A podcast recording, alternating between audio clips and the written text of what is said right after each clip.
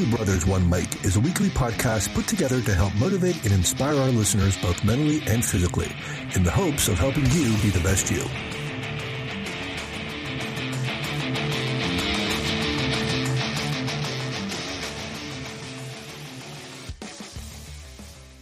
Hey everyone, welcome back to Two Brothers, One Mike. I'm Joe, and as always, my brother Coach Tony is here. Tony. Hey, everybody out there in T Bomb land, welcome back to Joe, the final episode of season two. Uh, I mean, that's crazy when you think about it. This is episode 40 altogether, episode 20 of season two. And I personally uh, can't can't think of a better way to end it than with the interview we have today. You agree or disagree with me on that? I agree. I always ask you that question, don't I? I always ask you, you if you agree. You, and and, and I, what if I say no? What that's what I'm waiting no? for. Yeah, that's what yeah. I'm waiting. When's he going to disagree with me? Uh, nope, but, um, show's over. Yeah, yeah, yeah. that that would be wow, right? So so thanks for agreeing with me. I guess. Um, but uh, what a great show today, folks! If you can remember, uh, we we bring this up often. We talk about that 45 page study. This is a shoulders up com- um, commercial. This is a shoulders up show today when we talk about the mind and how it affects us when it comes to, in this situation, our decision making processes. And we talk about that 45 page paper often in Two Brothers One Mike. And back with us today is um, our licensed clinical psychologist, and she's here for her second, but far from final time if if I have anything to say about it. Uh, she has a, a, practice in Boardman, Ohio, and works with all ages, as we said before, to address anxiety, depression, self image, and goal setting. Um, I'm giving cliff notes uh, uh, from the extensive background we gave the first show. Our, her bachelor's degree is from Youngstown State University, and she has her master's and her doctorate in clinical psychology. They're both from the Illinois School of Professional Psychology. And she's taught at the undergraduate and graduate levels. Uh, she teaches several classes in the community of which she resides uh, and leads workshops on stress management, relaxation strategies, and well being.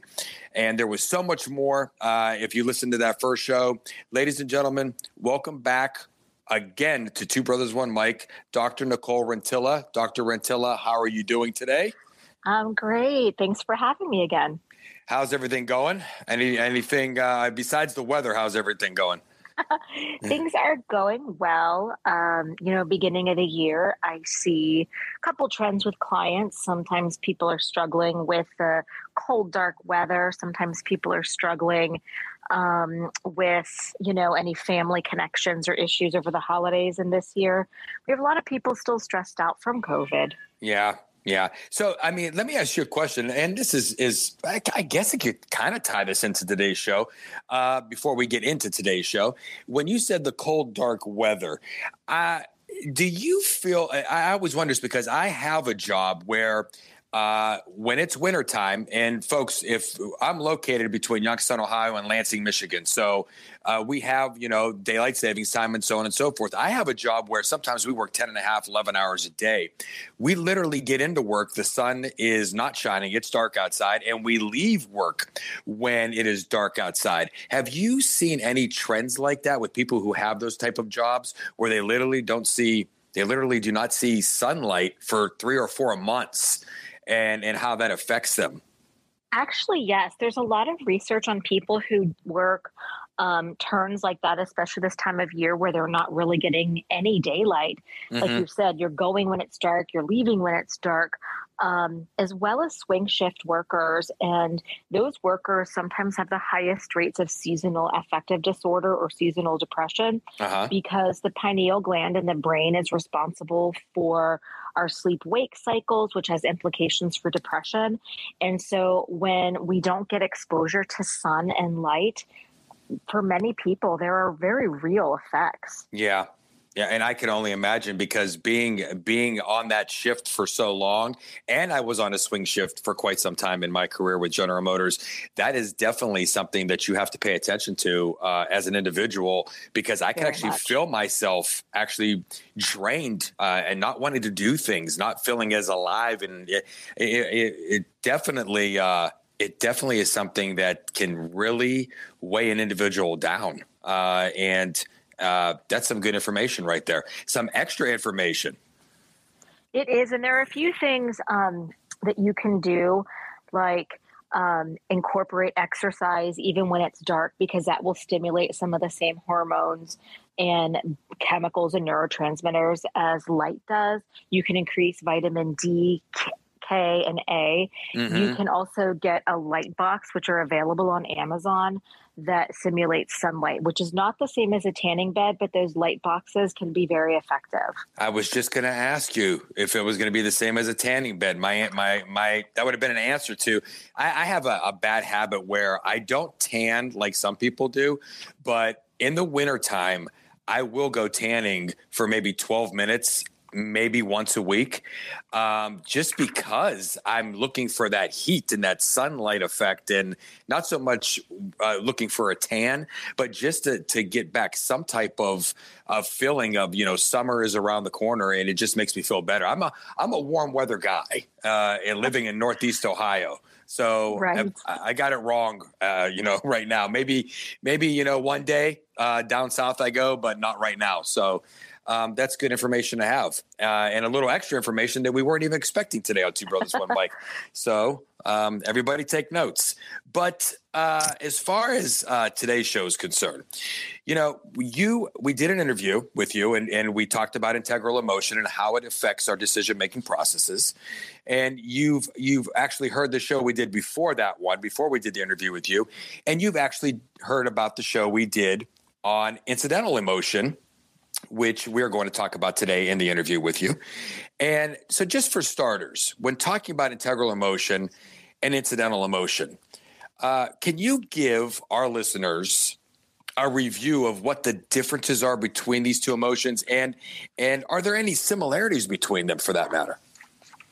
Well, the similarities are that they're both emotions that we feel that can have a really powerful role in decision making and influence how we go about our day. So that's what they have in common. Mm-hmm. They're things you feel. And I always tell my clients emotions are valid.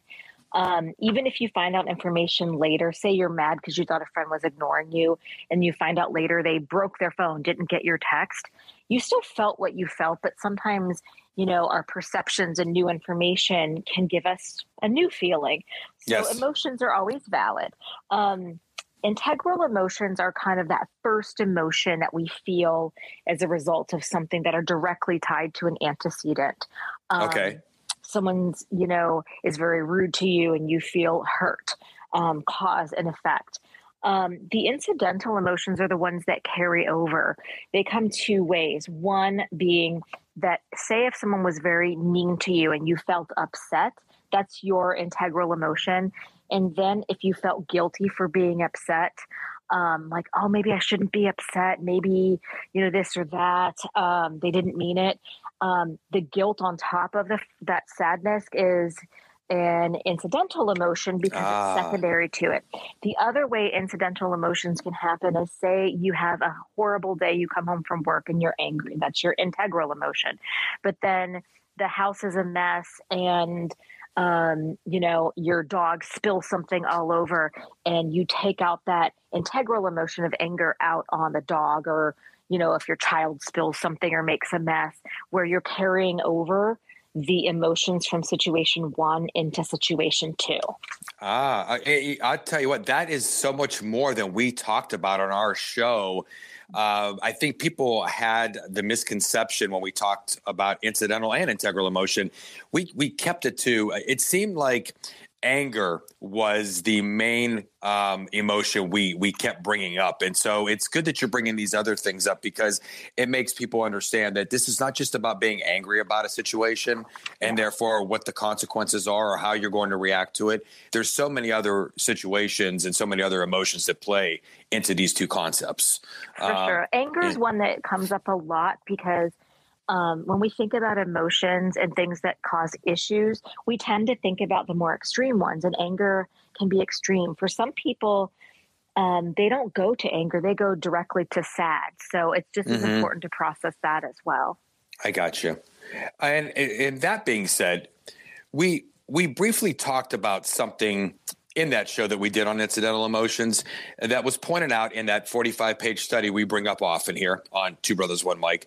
And in that study, it, it, talked about how individuals sometimes make decisions later on in the day or maybe later on in the week, and they they base those decisions on an emotion they are feeling from a completely different situation that happened earlier in that day or earlier, uh, you know, again earlier in that week. So so they themselves at times do not even realize they are allowing emotions from another experience to control how they will handle a completely different situation. What what may be the cause of that? Is there a specific you know a specific part of the brain that is responsible for this occurring often uh, to so many people?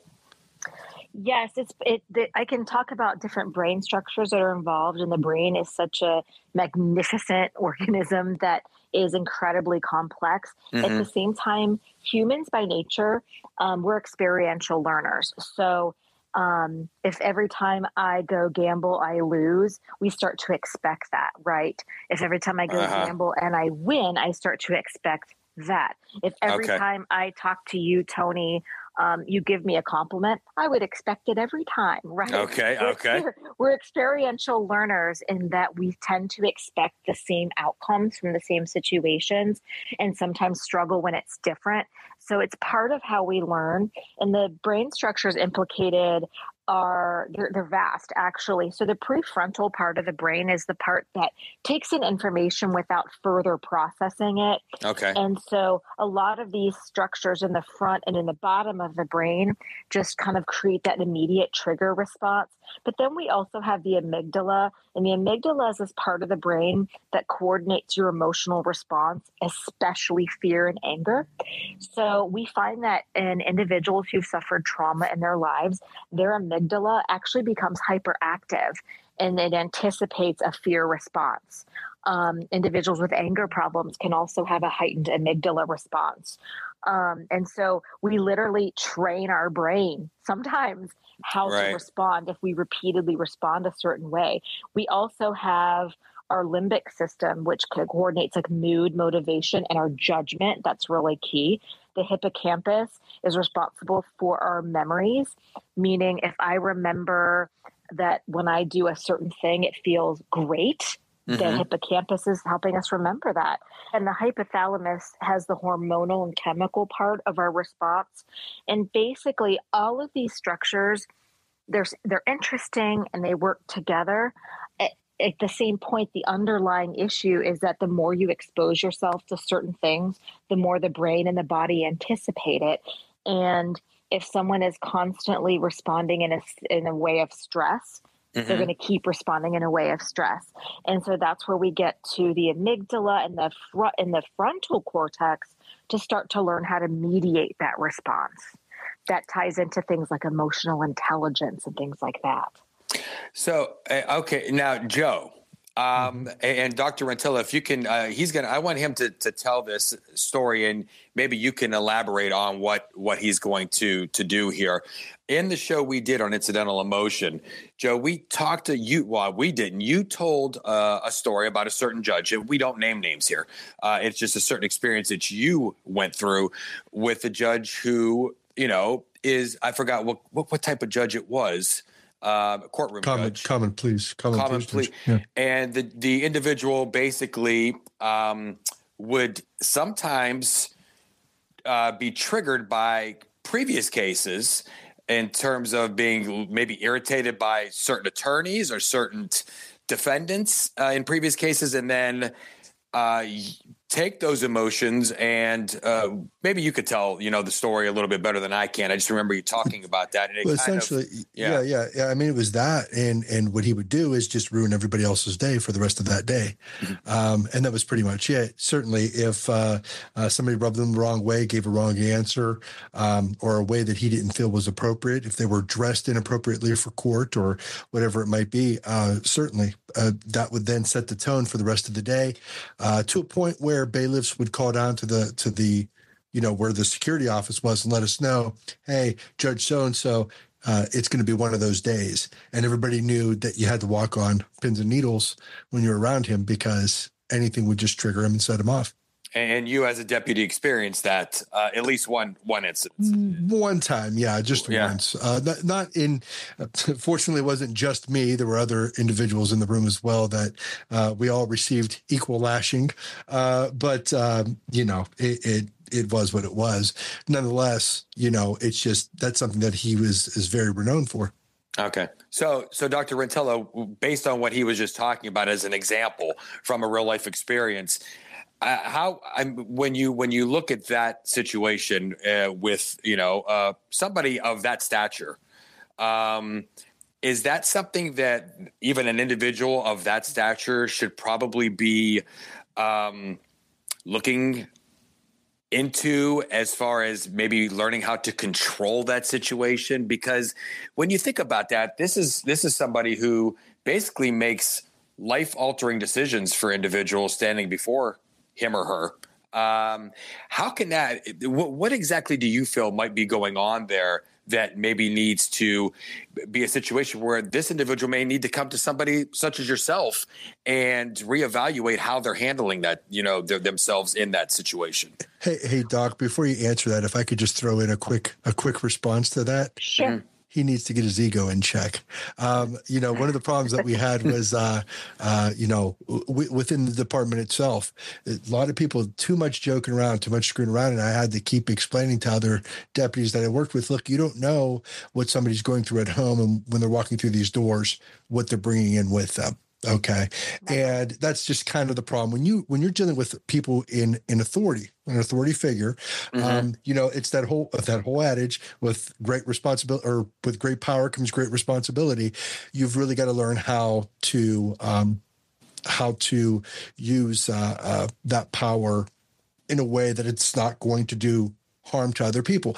Here's a guy who can essentially bully you around you know, okay, and yeah. set the tone for everyone else, right? And at the same time, again, it, and I had explained in that episode as well. It's not as if though he was in a bad mood, so somebody you know got the death penalty. Okay, uh, you know, it's just you had to deal with somebody who had this this heightened ego, and uh, you know he okay, had no so, problem making everybody pay for it. So, be that being said, the, the question now can be this Dr. Rentella, if this individual was to come to you, how would you would you would you just look at them and say it's your ego that needs to be put in check, or how would you handle that situation? well, let's be honest. Not many people are going to take that kind of feedback well, especially somebody with that ego. Yeah. Um, I don't know that this will surprise anybody when I think that when I say that everybody can benefit from therapy.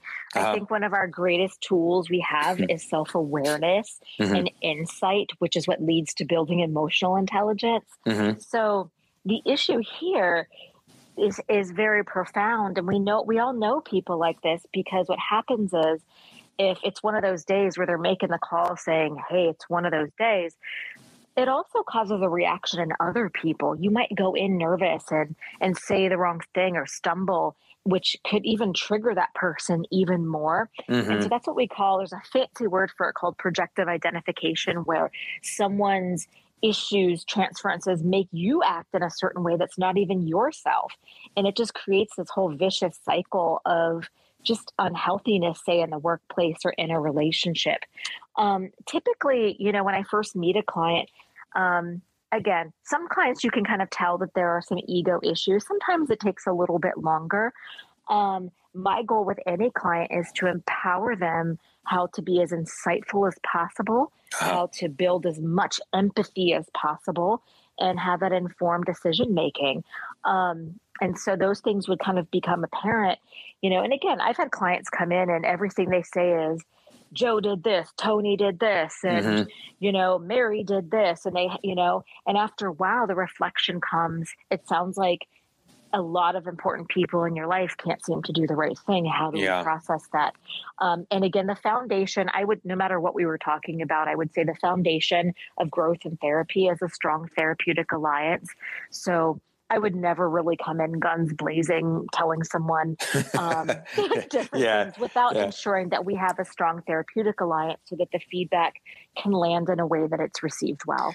Well, I, I could tell you this: when you said Joe did this and Tony did this, my brain went back to 1983 all over again, with with Joe and I standing before our parents, trying to blame one another and them trying to figure out who the culprit was uh, that stole all the clothespin cookies and ate them. But um, you so, really went there, okay? Yeah, well, yeah. So, uh, but well, I did. But uh, that's ex- immediately what I did. But and I, I don't want to take away from how important all that information was, but that's where I went.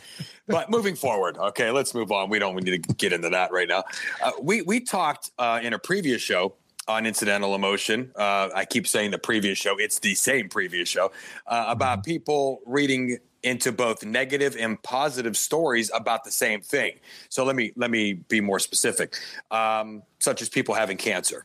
Let's mm-hmm. we'll use that. So some stories uh, provided positive outcomes uh, on survival and you know courageous battles and how they battled and how they finally got through their five years and were cancer free, uh, ringing the bell, the the emotion that goes into that, and then there were other stories that they provided uh, negative feedback in terms of low percentages percentages of um, survival. Uh, we see that so often with things such as pancreatic cancer and so on and so forth. Very gloomy outcomes, eh, you know. So both groups were reading about the same disease, but two completely different outcomes. And when people were asked after the positive stories, that particular group, when they were asked about how many survivors they felt there are per year from cancer percentage wise, the percentage numbers were way up you know, quite a bit higher than when those that same question was posed uh, to those who read the negative stories. And when they were asked that same question about what they felt that percentage was in terms of cancer survivors per year. Uh, so obviously, uh, you know, it was a big difference based on the emotion they were feeling in the middle of reading these stories. So my my question is this: How much of an effect can an author's agenda have on how optimistic or how pessimistic individuals are in their decision making. So, in other words, regardless of the background of the author of the article, article, or you know, for that matter, the the author of the post in these days uh, when it comes to social media, whether they are world scholars or you know just a guy tweeting away in his basement in small town USA, how much of an impact do these authors have? Uh, when we you know when we allow them to uh, I guess press their agendas uh, and place their their their agenda, should I say, on our decision making processes. So, I think they can have a lot of power, and it all depends on the person who's reading it. So, state of mind is a huge part uh, anytime anyone creates something um, any kind of message mm-hmm. um, whether they choose to say um, just like when i work with kids for example do i tell you keep your hands to yourself or do i tell you don't hit your brother? I said the same thing but how, look how i framed it right? Right. So and that happens a lot in therapy. We talk about how we communicate um, with other people if sometimes as say a client isn't pleased with how they're received um, you know and how to give compliments how to you know have a positive spin how to be empathic so yeah. there are always more than one way to say something mm-hmm. um, a lot of it still depends on the mood and emotional state of the reader so um, and research really shows that language matters. Um, there's studies where they had somebody watch a sad movie and then read a very neutral article, and they came up with more negative outcomes than the people who watched a happy, uplifting, funny movie and read the same exact article. Uh-huh. So, state of mind is part of it. Um, and that's really important. And again, we still come back down to emotional insight. Um, you know, learning to ask yourself questions like, Am I in a space that I'm receptive to this information? Am I in a space where I can be objective and analyze this information? Because let's be real, in this day and age, there are a lot of ways to share slash spin information. Mm-hmm. Um, and the author's intent could be to make people fearful, to incite them, to motivate them. And that's part of it. The other part is how it's received. Yes. I, I actually, I always say this, and so many people do. You could take numbers and do. Uh, you can you can put them you know, in any context, you know, and they could be factual, but the way you use the numbers is definitely going to make a decision uh, or make a, uh, an individual either change their mind or continue on the journey they're on. But you can easily sway thousands of people just by the way you word whatever you're wording and how you manipulate the numbers. Um, and so, uh, if that has it, if that makes, if does that tie into what you're talking about there? That does. So, a true statistic is, for example, that 40% of Americans will be diagnosed with anxiety at some point in their life. Mm-hmm. And I, I'm not going to get into that. The number of actual anxiety is much higher because not everyone's diagnosed, but just know that roughly 40% of Americans will be diagnosed with anxiety a common question someone comes into my office do other people feel this way? What if i told them uh, 60% of americans don't? Right. Instead they feel saying, like they're they feel like right, they're on the lower end. Instead of saying hey joe 40% of americans go through this. What if i said well 60% of americans don't have any of this.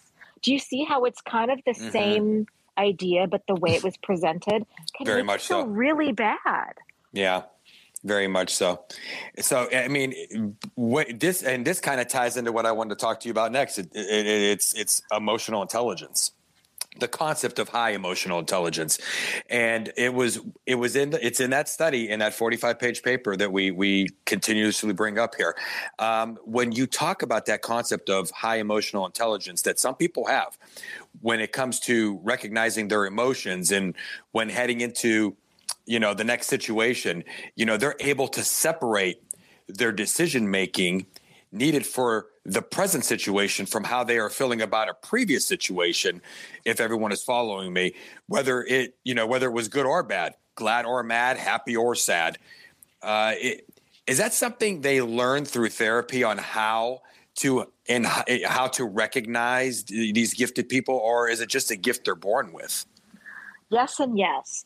Um, okay. okay. Okay. Um, so I tie emotional resili- resilience to something, um, emotional intelligence to resilience. Okay.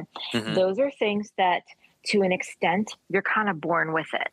And we all know some people who are just highly insightful, empathic, emotionally intelligent, and or resilient, and some people who just really struggle in those situations. So it is genetically linked to temperament, which temperament are the characteristics of our personality that we are born with. At the same time, um, it can be created through nurturing caregiver relationships, through nurturing friendships. It can be nurtured through therapy. So there's, I think we all, I feel like we all have a seed of it and a part of it. And some people get a little bit more kind of from the get go. Mm-hmm. But then life experiences and effort can truly shape that. Um, somebody could have maybe the emotional intelligence enough to know um, I struggle in these situations. I don't know what to do, but I want to do something. And that's all they need. Right. Okay. So, eh, I mean, as you know, on this show, we also talk about uh, exercise and we talk about nutrition. So it's kind of the same thing when it comes to knowing that you need to change your eating habits. And that sometimes is all the individual needs is knowing that they need to change their eating lifestyle. And then they'll get the help from yeah, the, uh, the, person right, who can help them. Right. Right. So, so uh, I, I, that's, e- I guess easier said than done, but I mean, the ball gets rolling right then and there at least. So there's that. Um, let me ask you this, and this is really the last question I have for today. Uh, and anything you want to elaborate on after that, by all means, we were more than happy to hear it. If if you were to sit down, all right, with a client that's experiencing uh, the negatives of, of incidental emotion decision making processes, what what would be one or two suggestions you would give them in starting a journey to basically regain control over over this situation? So first and foremost, again, big shock. The psychologist likes therapy. Is there's there are therapists out there who we are skilled and ready and love motivated clients who want to come in and talk about this stuff. So mm-hmm. hands down, that's always an option. Two, um, honestly, anything that you can do to reduce any um, situational affective distress is critical. It could be as simple as deep breaths, it could be as simple as muscle relaxation strategies where you tense and release, anything that can reduce the physiological arousal, which tends to expedite fear based decision making. Um, you know, sometimes at work when I'm really stressed out from my nine o'clock client before my 10 o'clock client comes in, I take a walk around the building mm-hmm. um, just to kind of let that go. And then what happens is, is when we're in a state of stress, our blood vessels constrict. We tend to have limited insight into our thinking. We're literally in the state of oxygen deprivation. So if you can do anything to increase blood flow, that increases oxygenation. Take deep breaths, go for a walk. Um, gosh, I've told clients to do sit-ups in their office if that helps. I mean, anything to anything to move, um, a couple yoga poses, whatever. Uh-huh. So that's first and foremost is do something that will help to reduce your physiological sense of distress. Two, I would focus on um, identifying emotions. Just say right now at you know 10:50 a.m. on this Monday, I feel stressed out. First, name the emotion. See if you can name the trigger and say, and make that choice with a self affirming belief that I don't have to let this feeling take over the rest of my day. So, positive self talk. Um, and I always tell clients too when you feel like emotions are running high um, and they can be hard to mute, ask yourself how you can turn up the volume on your logic. And that might be okay, telling yourself logically, I may not make my best decision right now. So, I'm going to postpone for an hour. Mm-hmm give yourself space. Yeah, I I tell you what, there's there's going to be a show. I, I, now we we tied Dr. Rantilla, ladies and gentlemen, to this 45 page study, and and you know right now we've just done two of what I believe are there's eight different categories in this in this 45 page study, and so we're going to have her back several more times with just talking about this particular paper on emotional decision making. But Dr. Rantilla, there's another show that we have coming in our future, and I don't know if it's going to be season three or four yet. It's uh, if you ever listen to the show, a lot of times you'll hear me say, "Be the best you." Um, yes. The show we're going to do is going to contradict that, and it's going to be entitled "The Worst You," and it's basically going to be about what is it that triggers you to make the worst decisions, and what is it. So a lot of people right away say, "My job." you know, mm-hmm. and so on and so forth. That might be a show, Joe, where I think Dr. Rantilla would be fantastic to do an interview with immediately following that show. Um, because some of the things you were just saying just now as well as throughout this show seem like they would tie right into um, what it is that triggers us to be the worst you if that makes any sense that makes sense. Yeah. So, I mean, and that was just something that obviously my brain goes in 50 different directions while people are talking. And, and I immediately attached myself to that show with what you were saying and thinking, wow, this could be a fantastic thing for her to talk about in season three or in season four. Um, Joe, anything else you want to point out today or, or, uh, um, give insight to or so yeah some of the things that uh, she was bringing up about being self-aware that was something that was said to me as well uh, when i was going through you know some of the the therapy that i was doing and uh, i gave that cognitive behavioral therapy uh, a try. And i've always said I, I, really believe that everybody should try at least once uh, having this, it, it, you know, therapy, and, and just like Doc even said here, it, it can only benefit you. If for any other reason, but to kind of see what you're working with, kind of do a, a self check uh, you know, on where you're at uh, mentally and emotionally. So if you know, I, I, I I totally recommend. Yeah, I totally that. agree with you. I probably just thinking off the top of my head, I've if from you know from an intense therapy type of situation, where sitting down with somebody and and and going through these processes to try and figure out where I'm at in my journey. I I would say at least three times, uh, three different situations in my life where I've done that, and I feel that it has helped me. I, really do. And that's probably why I went back and did it again and then again. Um, it definitely is something that people should look into when they feel, you know, that there's, you, they can't figure out what's going on and they need somebody who is professionally capable and understanding of how the mind works and and just sometimes you know dr Rotella, tell me if this is is true also or how you feel about this sometimes it's just nice to be able to talk to somebody else about what's going on in your life and get their input from you know as far as what they've experienced in their life or what they've experienced from other clients and, and from their professional background that they can give them some feedback. And it just feel you feel better about yourself when you leave that session. Absolutely. And therapy um, I mean, it's just such a tool to really process with somebody that you don't have to run into later who asks if you've done the laundry yet and that you don't have all the other mundane aspects of life.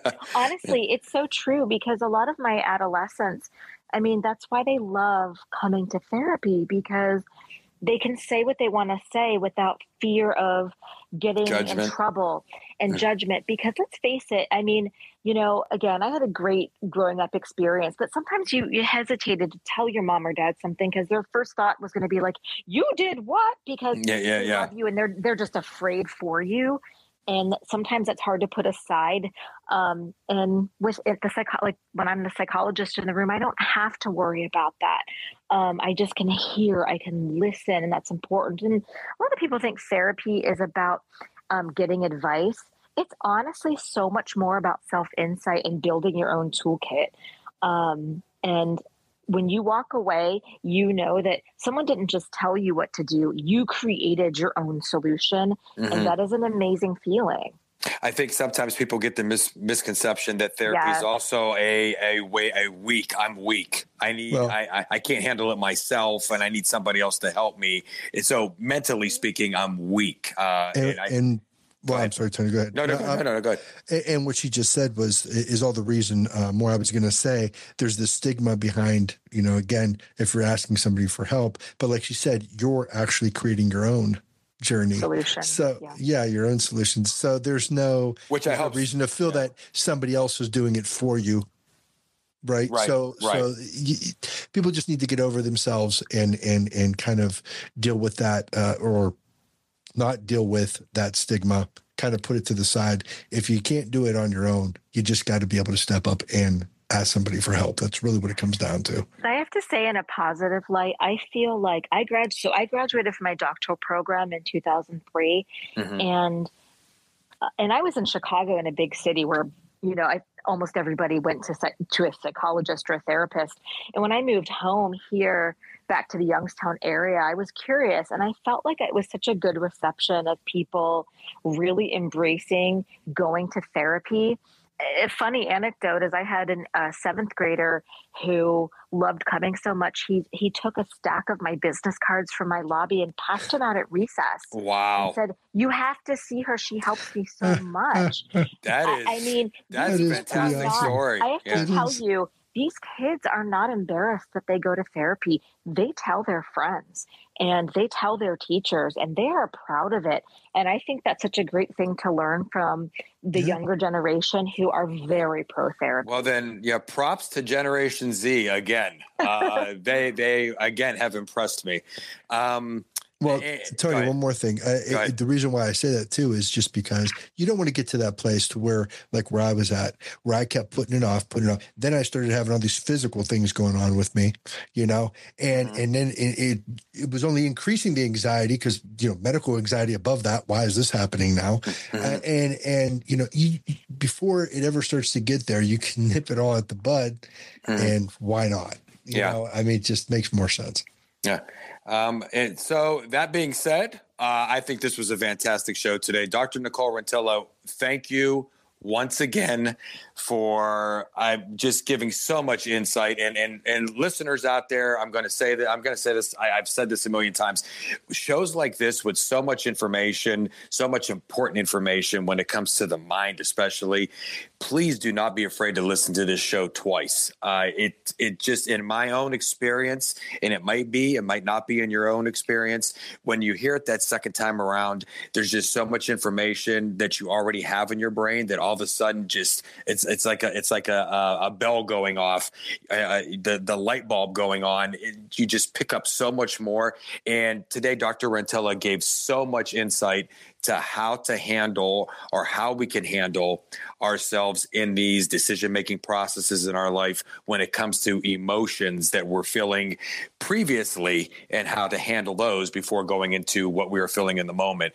So, Dr. Rantilla, again, we thank you so much for being on the show. And we are definitely looking forward to having you again in the very near future in season three of Two Brothers, One Mic. Well, thank you for having me. And I love spreading the word about mental health, emotional well being, and therapy. Thank you very much. Thanks.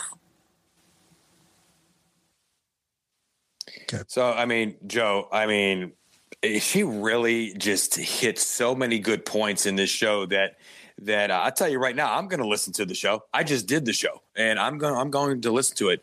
And so are you. yeah, yeah, sure, certainly. Yeah, am. Our technical advisor has no no options, folks. He's got to listen to the show again. But um, I just, you know, in all seriousness, it's just she just brings so much insight to understanding. So we do the show, right? But we're not professionals in this particular background. And it's just amazing that her as an, that's why it's so important to have an interview with these professionals after we talk about what we've looked at in research studies. She actually lives this reality, you know, on a daily basis. This is what she loves. This is her passion. This is her background, you know, from an academic standpoint. And she brought so much to the show today and, and how to handle ourselves and why things may be happening to us in these decision making processes.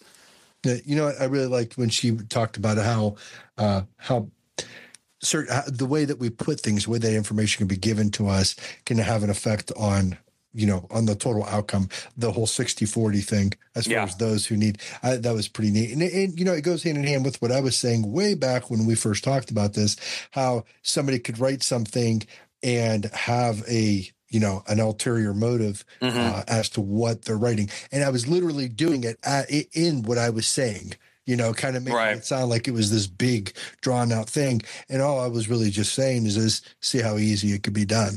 Um, you know it, it's just it's a matter of what the writer you know what their end goal what their end game is. Very true very true. All right. So next week, next week we're going to be doing uh, more than just a regular podcast. We're going to mm-hmm. do our, our YouTube video uh, for the end of the season or between the season episode. Yeah, we could uh, call uh, it between, the, between yeah. the seasons. Yeah, sure. Uh, yeah, and uh, so yeah, we're going to have that going on. Um, we're going to talk about probably what we're looking forward to in the next season. Maybe some stats on what happened this one.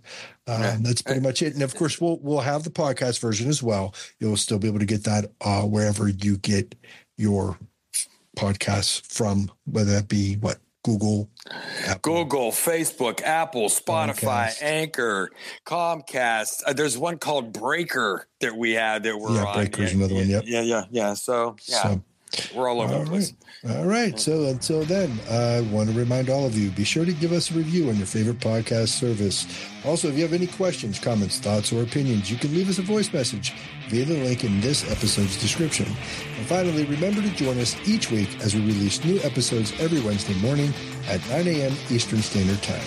Now, on behalf of Coach Tony and myself, thanks for listening. Hey, everybody out there, be the best you. And that's really all we have to say when you have a show like this. I mean, that's that not true. He ate the clothespin cookies. Don't let him know. He ate them. He admitted I'll tell you what, we'll interview our mother and father on this show.